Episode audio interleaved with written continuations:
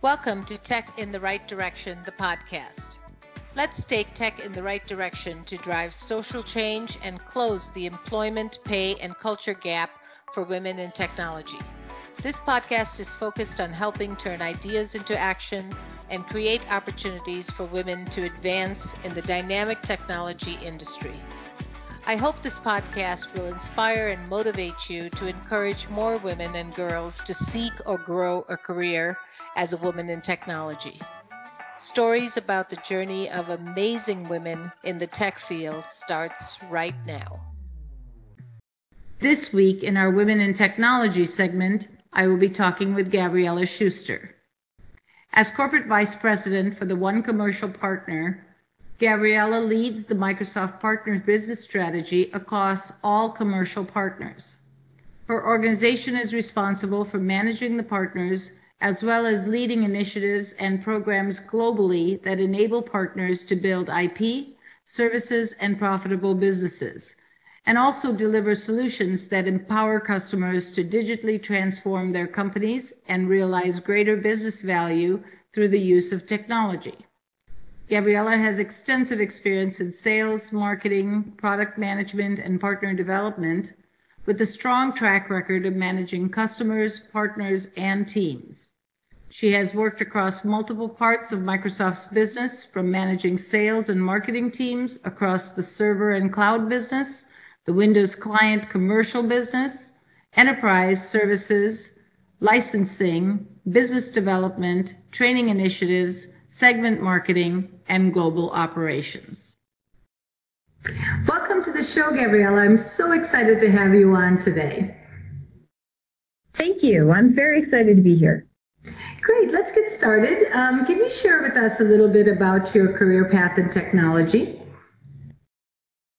Sure. So, um, you know, I I started in technology in the early days of software back in 1991. Um, and I really learned the industry and the business from the ground up.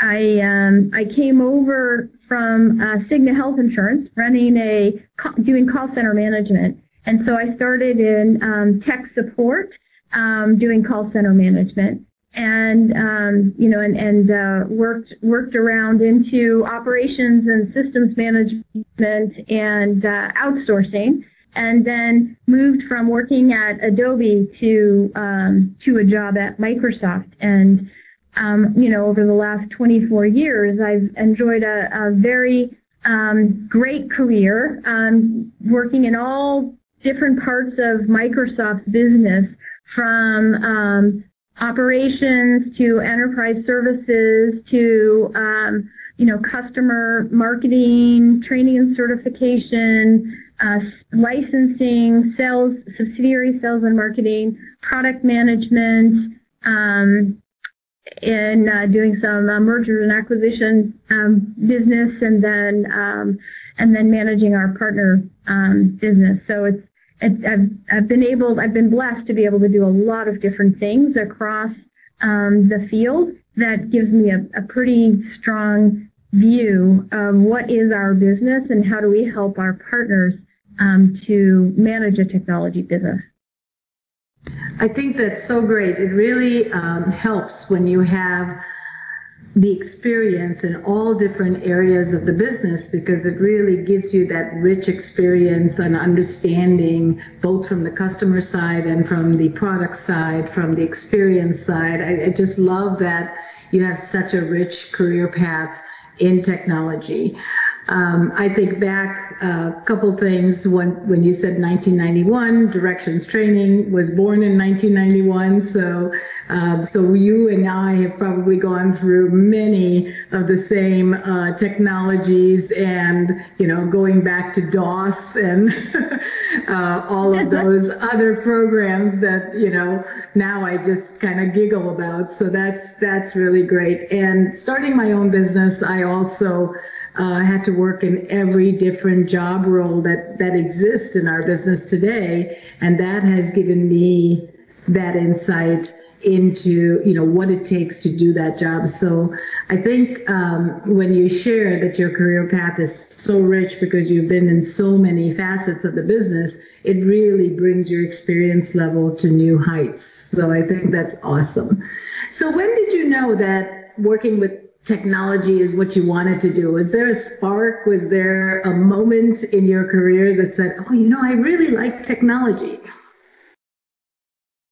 Well, you know, so when I was in high school, it was in the very, very early days, days of computers, and I uh, actually took um, programming class, you know, with the the old um, programming where you would like just learn how to program making words and mm-hmm. then you would print them out in the big green paper, mm-hmm. green dots all over the.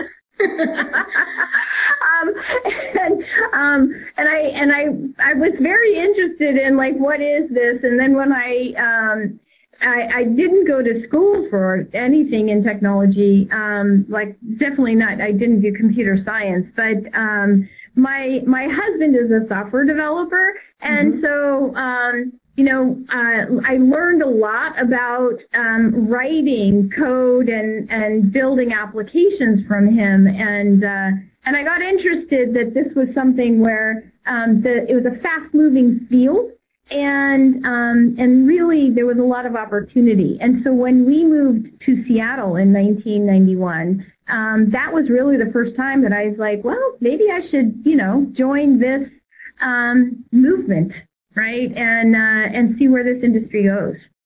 That's great. Yeah, that's so funny when you were talking about the green bar paper and the writing code. So I'm really going to date myself and tell you that I went and I think my first computer class was on punched cards.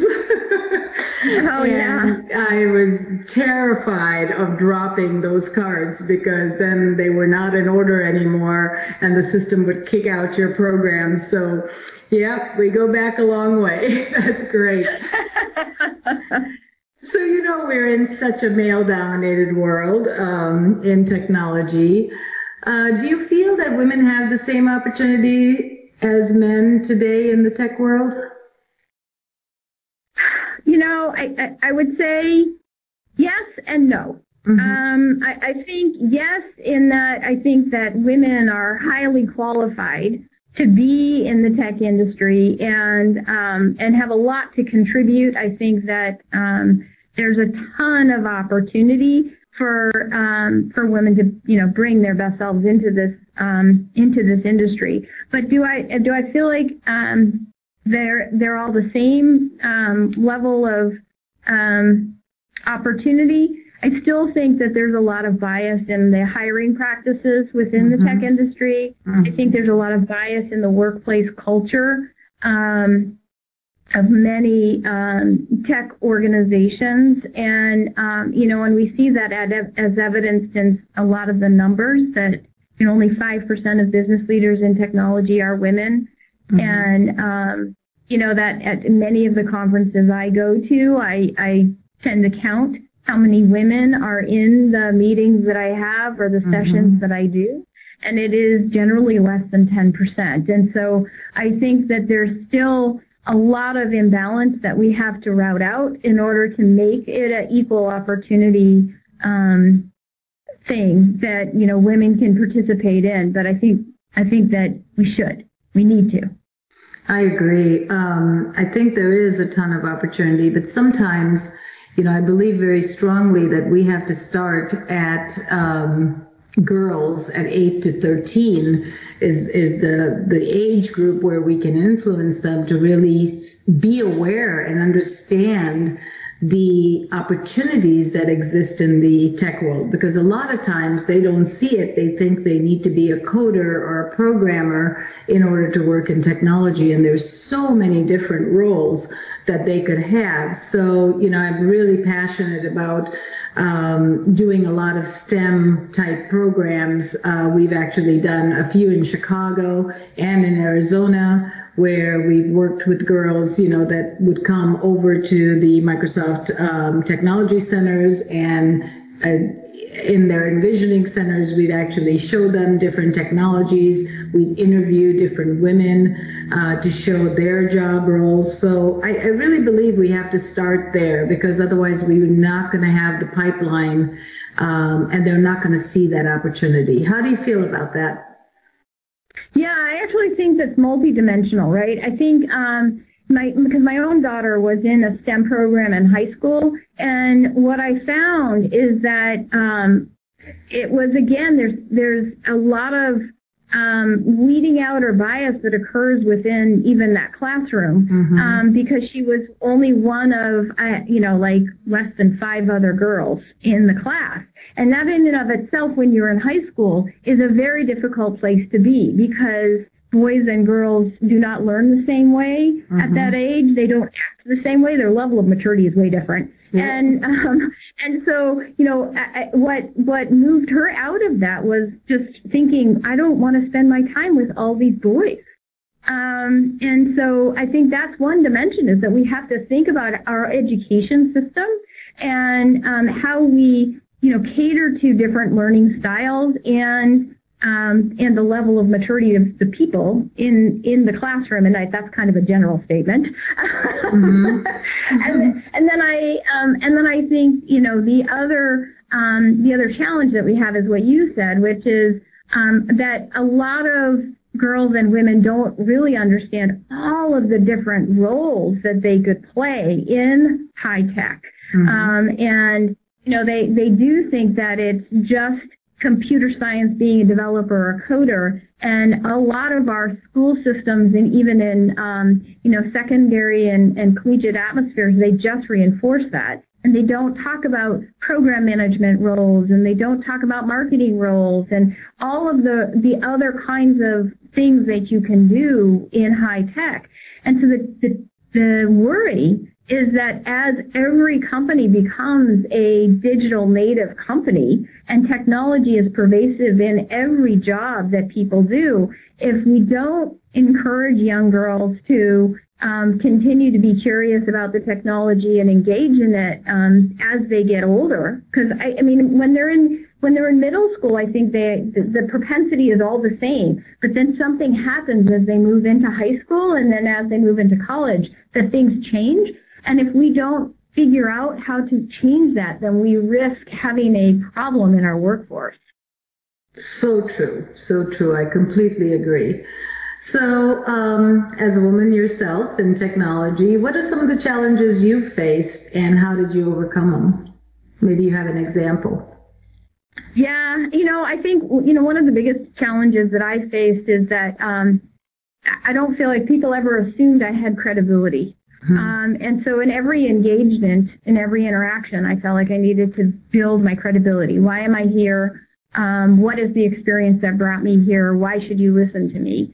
Um, and um, and that's you know that's been a kind of a lifelong um, thing within the industry. Um, when I go to give a, a, a, a keynote, I well, I mean maybe not now, but for a very very long time, I you know I had to say you know what who am I? Why you you know what my my experience in the industry, the things that I have done, mm-hmm. so that people would listen.